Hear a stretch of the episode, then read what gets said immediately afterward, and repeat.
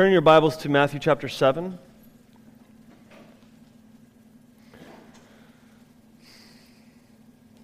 We're going to read verses 1 through 6. And if you, uh, if you don't have a Bible, you can just raise your hand, and one of the guys in the back can get you one. Matthew chapter 7, verses 1 through 6. And if, if you're new to the Bible, Matthew is what we call one of the, it's one of the Gospels. It's the story of Jesus and Jesus' teachings. And uh, we've been going through the Sermon on the Mount. Follow along with me as I read these six verses. Judge not that you be judged. For with the judgment you pronounce, you will be judged. And with the measure you use, it will be measured to you. Why do you see that speck that is in your brother's eye, but do not notice the log that is in your own? Or how can you say to your brother, Let me take the speck out of your eye, when there is the log in your own eye? You hypocrite. First, take the log out of your own eye, and then you will see clearly to take the speck out of your brother's eye. Do not give to dogs what is holy, and do not throw your pearls before pigs, lest they trample them underfoot and turn to attack you. Let's pray and ask God to open our eyes to His word this morning. Father, we come to you again in prayer. We thank you for the, this time for us to, uh, to, to come together as a community, as a family, brothers and sisters who have been bought by your, the blood of your Son to receive an inheritance far beyond our imagination. And God, we are uh, as pilgrims journeying through a strange land. And often the uh, truths that we read about and hear on Sundays and discuss in house communities don't always seem to, uh, to be vivid in our lives. It's hard to see some of these things. It's, sometimes it's hard to believe that we're actually part of this great kingdom when things don't feel great.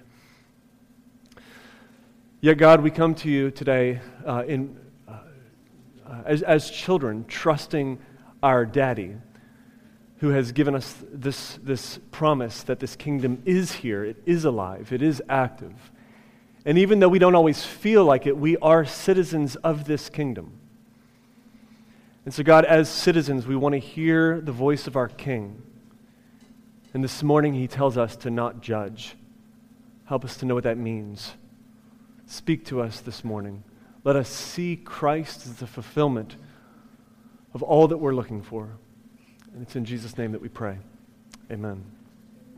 So I do want to turn your attention to those first words right there in that passage. Judge not that you be judged. Look at where Jesus places this in this sermon. So, chapters 5, 6, and 7 of Matthew is the Sermon on the Mount.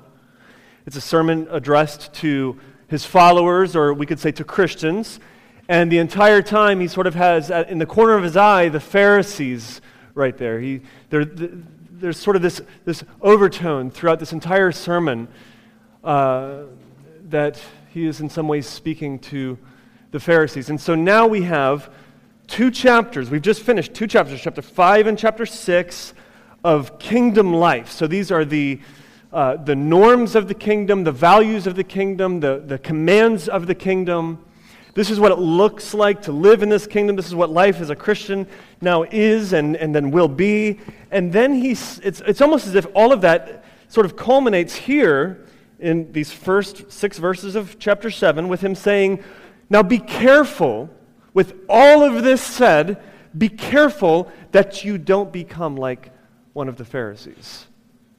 Like, be careful that you don't, through trying to be obedient and looking at the commands and trying to follow Jesus, become a Pharisee, judgmental. So, do not judge, lest you be judged. The Pharisees were bound up in their rules, in their traditions. They were constantly looking at the external, the outward things, trying to judge the spiritual natures, nature of the heart, um, pointing out the, the quick to point out the failure of others, where people are wrong, where people are doing wrong actions, the problems in Israel. They were constantly nagging Jesus and his disciples for picking grain on the Sabbath and other things. I mean, that, that was the Pharisees, and we, we sort of get that. Like when we think of the Pharisees, I mean, you don't, you don't hardly even have to have any church background to get this. When we think of the Pharisees, we already get it. Okay, they're the judgmental ones, right? Everybody say amen. The Pharisees, yeah, they're, they're, they're the judgmental ones. They're the ones that are constantly getting on to Jesus and his disciples. They're the ones that, I mean, we think of the, the, the, the prayer where the Pharisee is standing next to the tax collector, and, and uh, the Pharisee prays and says, God, thank you for not making me like this evil tax collector over here. Then the tax collector, we get a glimpse into his prayer, and he says, Oh God, I'm a great sinner. Have mercy on me. Jesus says the tax collector is the one who is righteous, not that judgmental Pharisee, right? We get that. What Jesus is also saying, and this is what I want you to hear, is that judgmentalism is not something that's like just a, a, a problem specific to the Pharisees.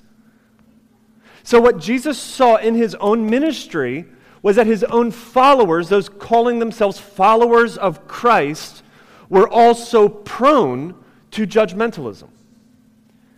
So, Jesus goes into a Samaritan village, and the Samaritan village doesn't accept them. Moving on, walking out of the village, James and John, some of his, a couple of his disciples, upset and angry, say, Hey, um, by the way, did you want us to call down fire and destroy them? Because like we can make that happen like now if you just give us the word. And Jesus is scratching his head. You guys just don't get it. You see, th- those with the best intentions, the intentions of following in the footsteps of Jesus, th- those with the intentions of listening to the Sermon on the Mount and saying, I want to see this in my life, are prone to judgmentalism. At every turn, we are prone to look down on others, to call down fire from heaven. Nobody is immune to it. There's no amount of knowledge that we can gain. For that matter, there's no amount of ignorance that we can sort of retain that keeps us from being judgmental. A few years ago, uh, shortly after I graduated from college, there was somewhat of a reactionary movement within uh, the Christian faith that I was sort of swept up into. Um, many folks who came out of uh, what, you, what you might call Christian fundamentalist backgrounds, uh, backgrounds where there, was a, there were a lot of rules, do's and don'ts, what you wear, not allowed to drink beer, can't smoke cigars, whatever these sort of things were that we decided to focus on. Then there was this reactionary movement to that, where a bunch of people found um, it's okay to do some of these things. It's okay to have a beer. It's okay to have a stogie. Whatever you, you know, it's okay to not wear a tie on Sunday. And then it kind of drifts and moves into other things, theological realm, reaction to conservative theology, reaction to things that we've been taught. And then this is what we would do, okay? I want you to get a picture of this. Um, we would sit around and, like small groups and large groups, uh, liberated and drinking a beer, like free in Christ, and smash those judgmental fundamentalists. That was all we talked about was how wrong they are. Another friend of mine, coming out of a very strict Christian conservative background, uh, tired of sort of the rules, tired of being looked down on for various things. And so she goes and she finds a, uh, uh, I'm just going to say, a, a, hipster church. All right? I love you, hipsters. And um, uh, after about a, a, year of attending the church, uh, is just in tears, broken, looked down on because she's driving a car to the worship service instead of riding her bicycle. Oh, you who destroy the environment. How can you call yourself a Christian? Do, do you guys see how, like, nobody's immune to this? I mean, at every turn. So we react from this thing, and then we find ourselves judgmental in a different way. What we find, and I've seen this, I mean, I, so I'm 32 years old. No secret there. I know you guys all thought I was 25. 32. Never would have put that on him.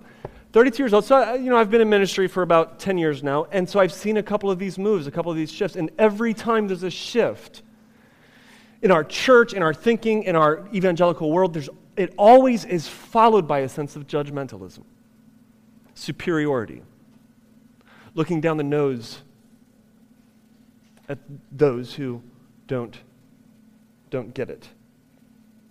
So we, we, we are in a season of doubt, and we, we are judgmental of those who have strong beliefs, or we have strong beliefs, and we studied a lot, and then we become judgmental of those who have doubts. We fall in love with theology and the doctrines of grace, robust, reformed theology, and become judgmental of those who are of theologically different stripes. Or we are theologically weak, and we really don't care about theology, and we are judgmental of those who do. You see, at every turn, the human heart is prone to judgmentalism, to lift ourselves up, and in a superiority complex, to look down our nose at other people. I could personally uh, make, make Paul's statement on contentment. My, I could reverse it and turn it into my own personal testimony of judgmentalism. I have learned to be judgmental, whatever the circumstances. I know what it is to be a fundamentalist, and I know what it is to be a liberal. I have learned the secret of being judgmental in every and any situation, whether believing or doubting, whether rule following or rebellious. In all circumstances, I have learned to be judgmental. None of us are immune to what Jesus is getting at to here. You see, I used to read the Sermon on the Mount and specifically something like this. And, and I would sort of take it as um, good advice for today. Like, how do I live my life? Saved by grace, yeah, I get that. But now, what do I do? How do I live my life? Okay, do not be judgmental. Okay, fine, I will work really hard and I will not be judgmental. And I will, man, I will become the, the least judgmental person out there and I will be able to point out to you everybody who, who is judgmental. Amen? You see what happens? You see, as we're studying this sermon, the more and more I read the sermon, the more I'm reading, reading it differently. The more I'm realizing that I think Jesus' intent here is to show us what we actually cannot do. So, this command, do not judge, in some ways is like light shed in a dungeon, and it reveals the chains that have always existed that we didn't know were there. Do not judge. I'm trying not to judge. And every time I try, I become judgmental. Jesus speaks to us today. This brings up another good question. Does this mean, then, that we never judge ever? You see, usually when we hear someone quote this verse, what's the context? Do not judge lest you be judged. It's like everybody's life verse, right? Like, you don't even have to know where Genesis is in the Bible, and you've memorized that verse. All right? Guys and girls that don't like Jesus, that's their life verse. Judge not, lest you be judged. As in, don't talk to me about that. You can't look at, you can't say anything about this, okay? Judge not, lest you be judged, man. It, it's used. Uh, not as a opportunity for us to self-examine ourselves and, and ask, are we the judgmental types? It's used rather as an opportunity to say, or, or as an excuse um, to not undergo spiritual evalu- evaluation. To keep an arm's length distance from anybody who offers accountability, um, discipline, uh, strong reminders of the gospel, and we say, no, you're not allowed to do that. Judge not, lest ye be judged. You're not allowed to. So, are, are we to never judge? Now, immediate problem that we face here is this. We are told elsewhere, very specifically in the Bible, that we are to judge. Like, literally, it says, judge. all right, as a command. So, what's going on? Are, are, are we to judge or are we not to judge? Let's explore that just briefly here, and this will help us understand what Jesus is, is getting at. Um, in verse 6, do not give to dogs, he says. Now, let's just stop right there. Everybody say, hold up. Did he just call somebody dog? Is he calling somebody a pig? Like, that sounds like a statement of judgment to me. Do not judge lest you be judged. Oh, and by the way, there are dogs listening to this. So, what is our criteria for judging? How do we understand what right judging is? Um, 1 Corinthians or 2 Timothy, Paul calls out two dudes by name Hymenaeus, Philetus. These men are teaching uh, doctrine that is spreading, he says, like gangrene. I mean, we are not supposed to call out names whatever we do, right? We can say, hey, there's bad teaching in this world, but by all means, don't say a name. Well, Paul doesn't. He calls out names, like it's, it's destructive, gangrene kind of teaching, and you guys need to watch out for this sort of stuff. First Corinthians, the church is rebuked for not judging. As the early church developed, church historians would say that excommunication in the early church was as vital to the health of the church as was preaching.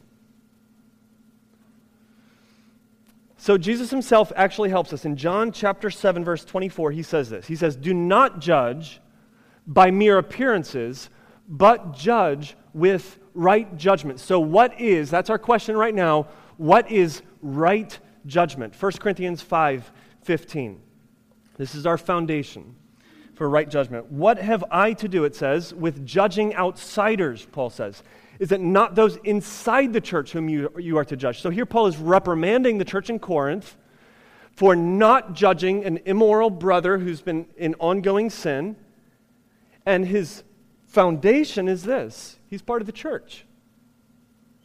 Like Matthew 18, keys to the kingdom handed the, to the church. There, so there's a sense where the church has been handed an authority uh, to, to, to judge. And so here in 1 Corinthians, Paul says, Look, I've got nothing to do with judging outsiders, all right? Um, whatever's happening downtown, whatever uh, is happening here, there, Disney World, whatever it might be, like that's not my place. I, I'm, not, I'm not here to judge those that are not part of the church. Um, we are, he says, to judge those within the church.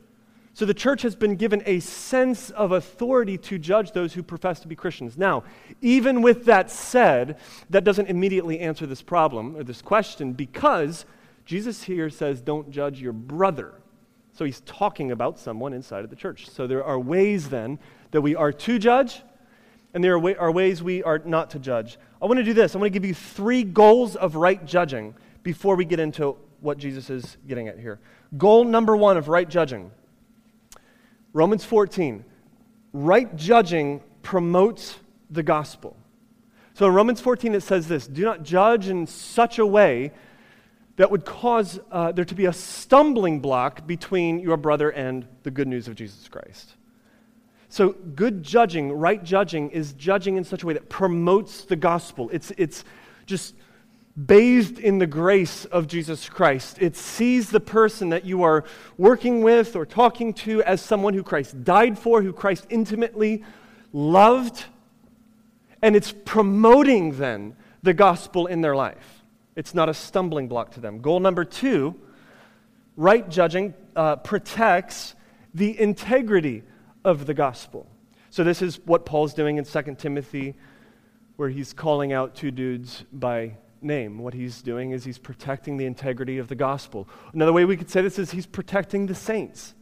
He's saying, look, this is the gospel. We're promoting the gospel in all that we do and say, in the way that we encourage and love each other, in the way that we discipline each other, but also in the way that we protect you, uh, protect you against the false teaching that can pervert the gospel.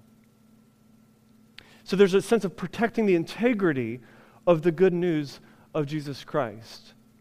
So, in our context, if we were to ever discipline, say, for a matter of um, theological divisiveness, what we're doing is we are protecting the church, the, the congregation, from teaching that can destroy the gospel work in their life.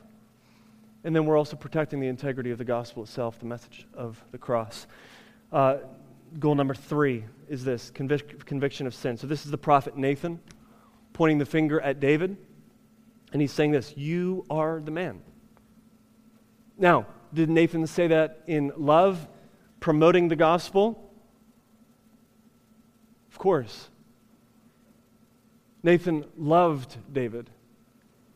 And the way that he, uh, quote unquote, judged David brought David to repentance and promoted the gospel in his life, the grace of Jesus Christ. Goals of right judging. So from there, let's craft a definition then of what Jesus is getting at here, where he says, Judge not that you be judged. So Jesus himself again helps us. John chapter 7, verse 24. He says, Do not judge by appearances, but judge with right judgment. So the Pharisees would judge by appearances. They, they, they were looking at the outside, they would look at external things. They would disfigure their faces during times of fasting to make sure that they looked spiritual. And if you didn't look spiritual, well, they would judge you, they would condemn you. So they're making eternal assessments, spiritual condemnation, based on your Facebook status. Are we tracking here? Based on external things, what you look like, the things that you're just sort of saying off the top of your head.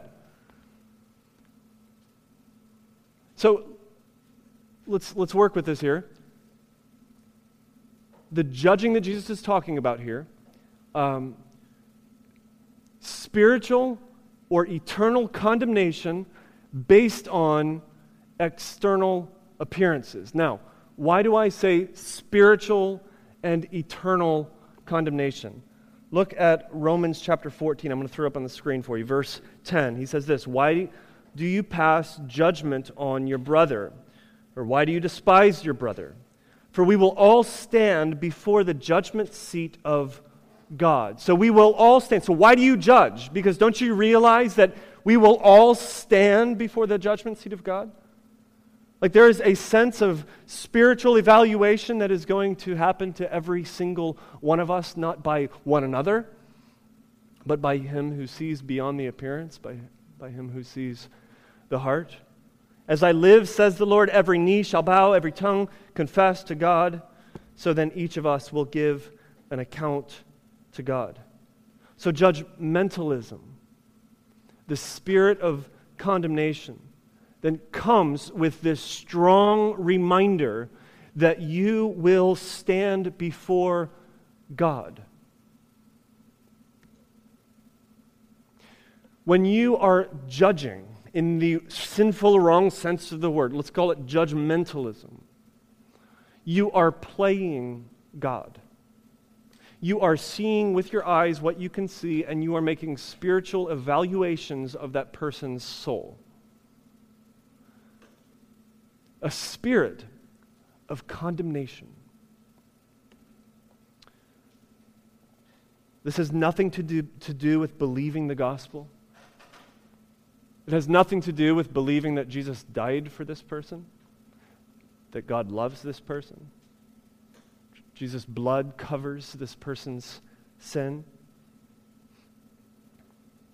Nothing to do with trying to keep a stumbling block from, that per, be, from landing in between that person and the good news of Jesus Christ. No, it's, it's all it, it, it's unhelpful condemnation that does not seek to build anyone up except yourself. Now, what's the theology behind this? Look at verse 2. We have a theological basis here that he gives us. Judge not that you be judged, verse 2. For with the judgment you pronounce, you will be judged. And with the measure you use, it will be measured to you. So he's essentially asking this question Look, do you really want justice in your life? Like, do you really want to, to be judged with the same standard by which you are judging this brother? Like, what if God judged you with that standard? We are looking at appearances, we are looking at, at the, the, maybe something that's very vivid, something that's very outward. And we have this spirit of condemnation that burns with anger toward that individual. He's saying, Look, you really want justice? Like, look at your own heart. Like, what if, what if God judged you with that same spirit and you stood before God with no grace? How would you fare? Look, I, I, can, I can't speak for you, I can only speak for myself. I wouldn't fare very well. Like, right now, in the middle of this sermon, if my heart stops beating and I die, and if I were to stand before God without grace, things wouldn't look so good for me. I need grace because I know my own heart. And this is what Jesus wants us to see.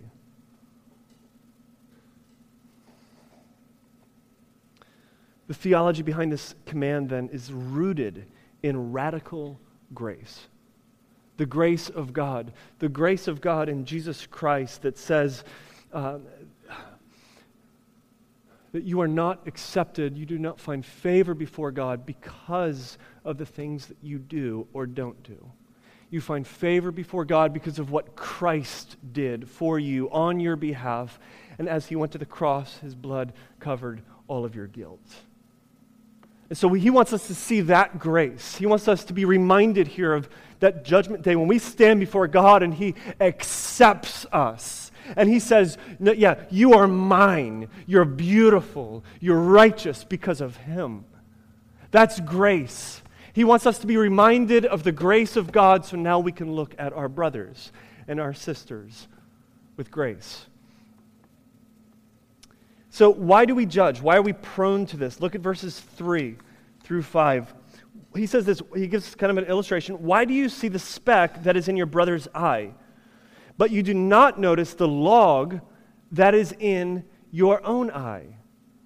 Or how can you say to your brother, Let me take the speck out of your eye, when you got the log in your own? You hypocrite. First take the log out of your own eye, and then you will see clearly to take the speck out of your brother's eye.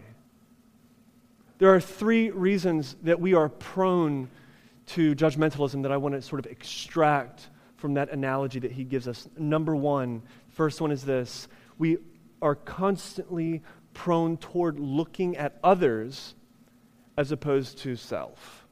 Looking outward at the sins, at the happenings, the successes, and the failures of others, as opposed to looking at our own hearts. This passage is not meant to be read the way we typically use it. We usually use this to turn it around and focus it on others, what others are not allowed to do to us. That wasn't the intent. The intent was that it would drive us to look inward and to say, is there a log in my eye? Is there a massive sin issue in my life that I am blind to? Matthew Henry says this It is as strange, he says, that a man can be a sinful, in a sinful, miserable condition and not be aware of it, as it is that a man should have a beam in his eye and not consider it. But the God of this world blinds their minds. So if somebody walked in here in the back door right now and they had a log coming out of their eye, they didn't realize it was there. Matthew Henry says that's strange. And that's as strange as if we have sin in our life that we're blind to. It's glaring to others. So the first reason we are judgmental is because we look to others. We're constantly looking away from ourselves at the failure and the successes of others. Number two, we, it's because we carry guilt. We carry, we carry this weight of this log. Guilt the size of a log in your eye. Listen, there is no quicker way for us to become judgmental people than to have massive guilt of sin sitting on us in our lives. We have a beam that has blasted out our eye socket and we feel it. And we, we, we might know it's there and not know what to do with it. And so, what do we do? We find everybody we can find who has a, at least a speck in their eye. So we can point to them direction away from us and say, well, yeah, but look at that guy. He has something in his eye too. We're constantly looking to justify our own sin through finding sin in other people. This is the dude who might say, confronted with sin, and he says, Yeah, but everybody else is doing it. I'm not the only one that is struggling with this sin issue. Like, there's got to be somebody else that has a speck, has something in their eye. And so we're constantly turning attention away from ourselves because of our sin and the guilt that we feel, and hoping that nobody really looks at us and examines us, and turning the attention to that other brother. The third reason we are judgmental is because we are focused on temporary things. We're focused on external things. The analogy of the eye right here in 3, 5, and 6, it reminds us of chapter 6. The, the lamp of the eye is the lamp of the body. What are you looking at? Treasures in heaven or treasures on earth? You guys remember this? Are, is, are you, what, are your, what are your eyes? What are you gazing upon? Are you gazing upon the eternal things of God? Are you gazing upon the righteousness of God and Jesus Christ? Are you gazing upon the beauty and the wonder and the glory of God? Or are you gazing upon temporal, physical stuff? And so, in the ancient world, someone who was gazing upon physical stuff, they would say that person has bad eyesight. They're seeing the wrong thing, they're not seeing eternal things. Well, this analogy brings that back to mind. A log in the eye would be bad eyesight, correct? Focusing, unable to see, rather, unable to see the spiritual things, the eternal wonders of God, and focusing merely on appearances. And so then we become judgmental because all we can see are appearances. All we can see are the things that people say, the things that people do. And we can't see the heart, we can't see the spiritual. Final exhortation here. Look at verse 6. Jesus then says this, what seems to be strange. I, I wrestled with this verse all week.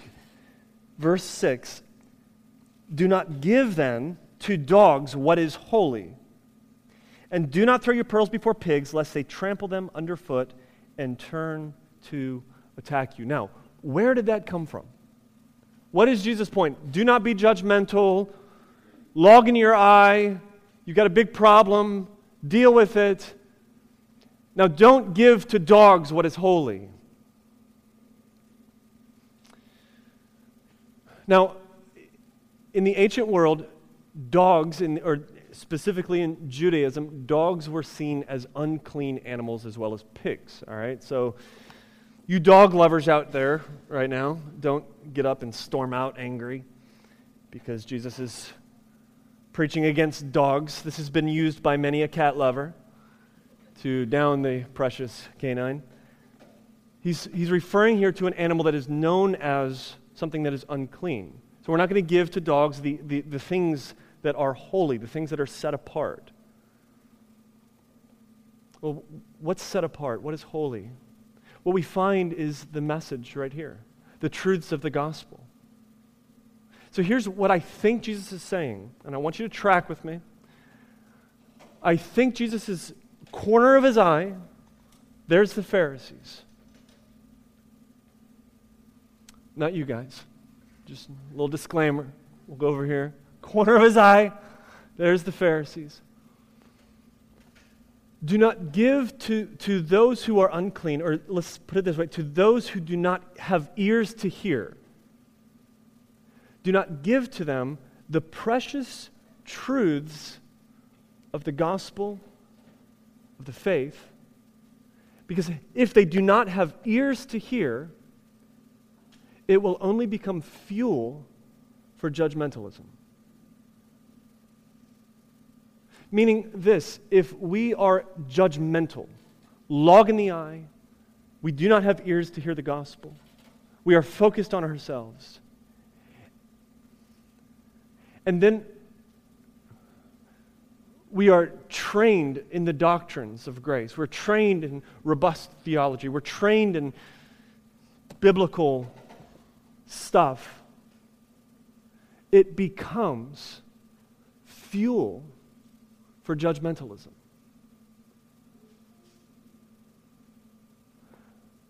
Let me try to illustrate this. Tim, Tim Keller tells a story about a young guy who uh, was in, I believe, InterVarsity with Keller at one point. And um, he was, this young dude was a sort of a womanizer, just one woman after another, after another, after another, after another. And started attending these Bible studies and was converted, heard the gospel, and became a Christian. And um, after uh, some time, sort of rose through the ranks of their Bible studies, and he began leading Bible studies. And uh, it wasn't long before they saw a pattern that was developing in this man's new ministry. One Bible study after another, after another, after another, after another, moving, moving, moving. And behind him, what he was leaving was broken, messed up, hurting relationships. And what Keller said he began to realize was that all of, all of that stuff he was doing with women before, really, it wasn't, sex wasn't the problem there. The problem there was this, this, this deep rooted desire to be above, to be better than, to control, to dominate. And when he was given then doctrine, he was given then the teachings of the Word,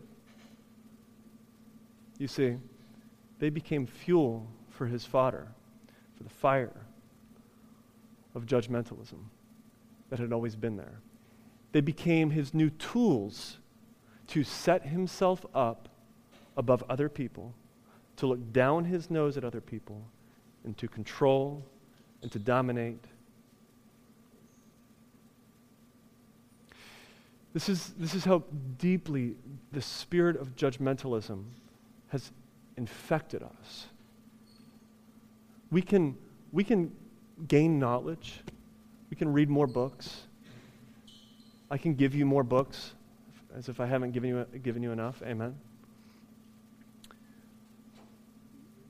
Yet without this without something happening, um, all it does is it, it builds us up and turns us into better, judgmental people.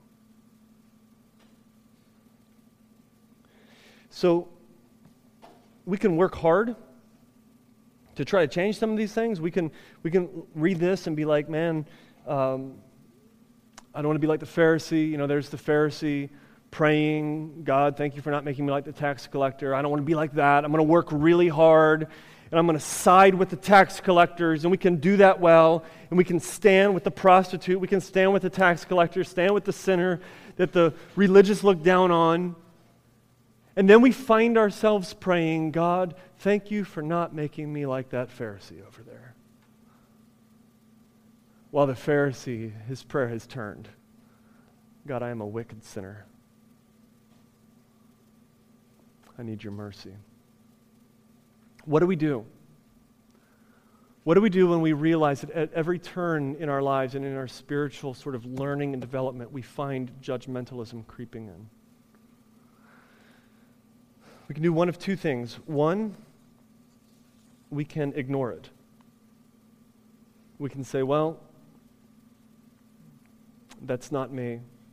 That's not applicable to my life. I'm not a judgmental person. I don't struggle with that. Everybody else does. Not my issue.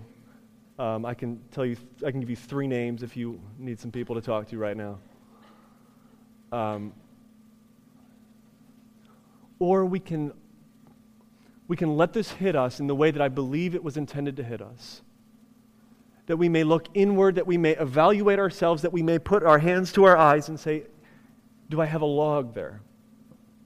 Is there something that is blinding me to this judgmental spirit, the spirit of condemnation that exists within me? And then we look at Jesus' command. What do we do with the log? So we remove it, we take it out. Now, um, I don't know about you. If, if, if I saw somebody with a log in their eye, um, I don't even think I would want to get close to touching it. Like, I would be like, yo, you know, I'd be like finding, I, I'd point to Daniel and be like, he's the doctor here. Um, go to him. Like, I'm not, I'm not touching that thing. Like, your, your, your eye is messed up. So I, I actually think that there is, this is actually somewhat humorous here. Jesus saying, log in your eye, so just like take it out, as if you'll be okay. As if there won't be like a, maybe a gaping hole left. This is like telling the blind to see. You're blind. Well, see, I can't. I'm blind. This is like telling the dead to raise, to get up. I'm dead. Well, I can't even say that because I'm dead. Do you see the problem here? Well, here's, here's, here's the answer. Look at it. Look at verse 7. Strategic placement, I believe, of this, of this promise. Ask, and it will be given to you. Ask, and it will be given to you. What's impossible for man is possible for God. The, gospel comes to us as news that is proclaimed of something that has happened for us, something that has been done for us and is happening for us on our behalf. The gospel is not try harder, get rid of that sin issue, and then you're going to be okay. That's called moralism. The gospel comes to us as news that is proclaimed, and it is good news indeed. So the gospel says that Jesus is sort of like the superhero uh, eye surgeon who can actually remove the log and put new eyes where they, the, the, your old eyes used to be, who can open the eyes of the blind, who can raise the dead. Jesus does for us what we cannot do for ourselves. How does he do it? through his life that he lived, he had every right to look down on those around him, on everybody around him. God in this world came into this world, took on flesh, and the world knew him not. If anybody had a right to look down their nose at someone else, it was Christ himself, yet he never sinned in judgmentalism when he was being spit on and mocked, asked to speak. He didn't defend himself, didn't say a word. Was led like a lamb to the slaughter. And there finally uttered some words Father, forgive them, for they know not what they do. See, friends, the righteousness that Christ had is a righteousness that is given to us, it's a gift. Jesus did not judge. And it's gifted to us. His goodness is gifted to us. And our guilt of judging was forever removed on the cross. Guys, this, this command comes to us not as in a sense of moralism to, to try, try harder. It comes to us as people who, who are in a dungeon. And we've been down there, and we, we thought, this is the funny thing, we thought all along we were free. Like it's been dark, we didn't feel the chains, we thought we were free. The gospel, or I'm sorry, this command, and I can say all of the commands of God, they come to us in such a way that shine, it sheds light over here, and it says, here's where the good stuff is. Here's do not judge. Come over. And we're like, all along we thought we could do that. We've been just chilling. And then we see it. We hear the command, do not judge. And then we say, okay, I'm going to do that. I'm going to go there. And then we try to do it and we move. And for the first time, we feel the chains. We realize all of a sudden that we are bound to our flesh.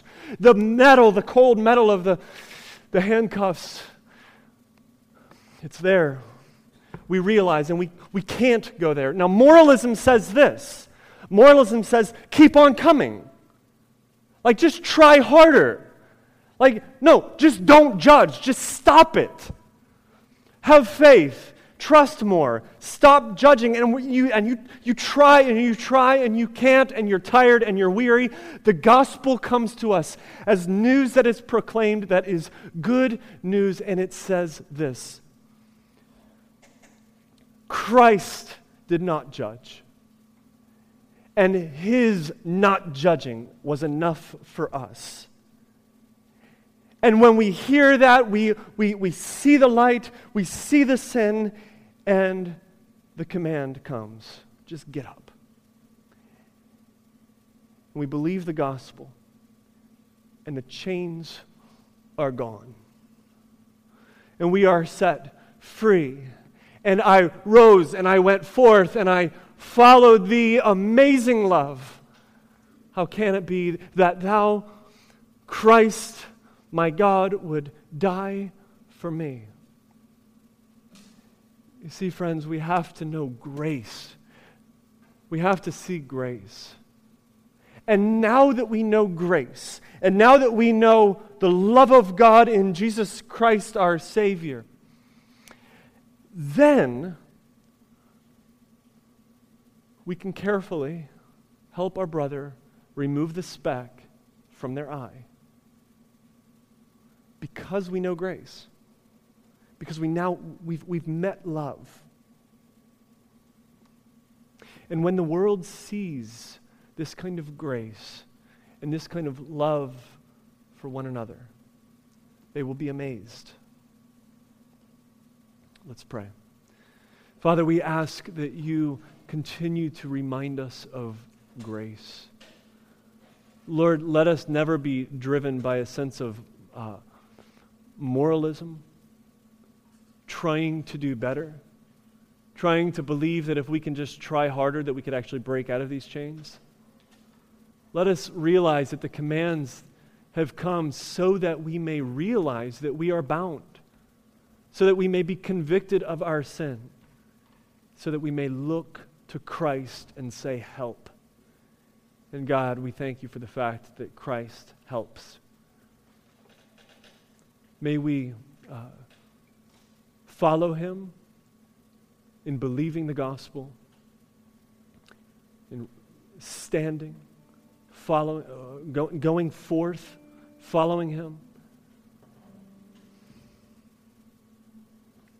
Lord, uh, there are times where there, uh, there is a speck in someone's eye, in my own eye, and I need help in removing that.